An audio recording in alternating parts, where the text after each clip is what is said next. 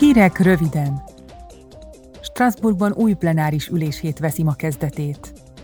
A képviselők várhatóan zöld utat adnak több olyan kulcsfontosságú jogszabálynak is, amelyek elengedhetetlenek a 2030-ra vállalt klímavédelmi célértékek teljesítéséhez. Ezek egyike a kibocsátás kereskedelmi rendszer reformját irányozza elő, egy másik a kibocsátás elszámolására kötelezi már a tengerhasznosítási és a légi közlekedési ágazatot is, egy harmadik uniós mechanizmust hoz létre az importáruk karbonintenzitásának ellensúlyozására, egy negyedik pedig szociális klíma alap felállításáról rendelkezik. A jogszabályjavaslatokról a mai plenáris vitát követően holnap szavaznak majd a képviselők. A mai ülésnapon arról a rendeletjavaslatról is szó lesz, amely alapján, ha elfogadja a parlament és a tanács, a vállalkozások kötelesek lesznek igazolni, hogy az unióban forgalmazott termékeik előállítása a világ egyetlen pontján sem idézett elő erdőírtást.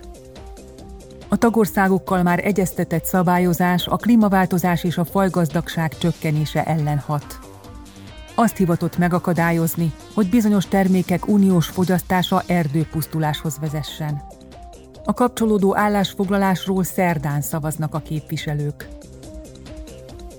A termékek címkéi nem egyszer megalapozatlan állításokat tartalmaznak az adott árucikkek ökológiai hatásáról, ami félrevezeti a fogyasztókat.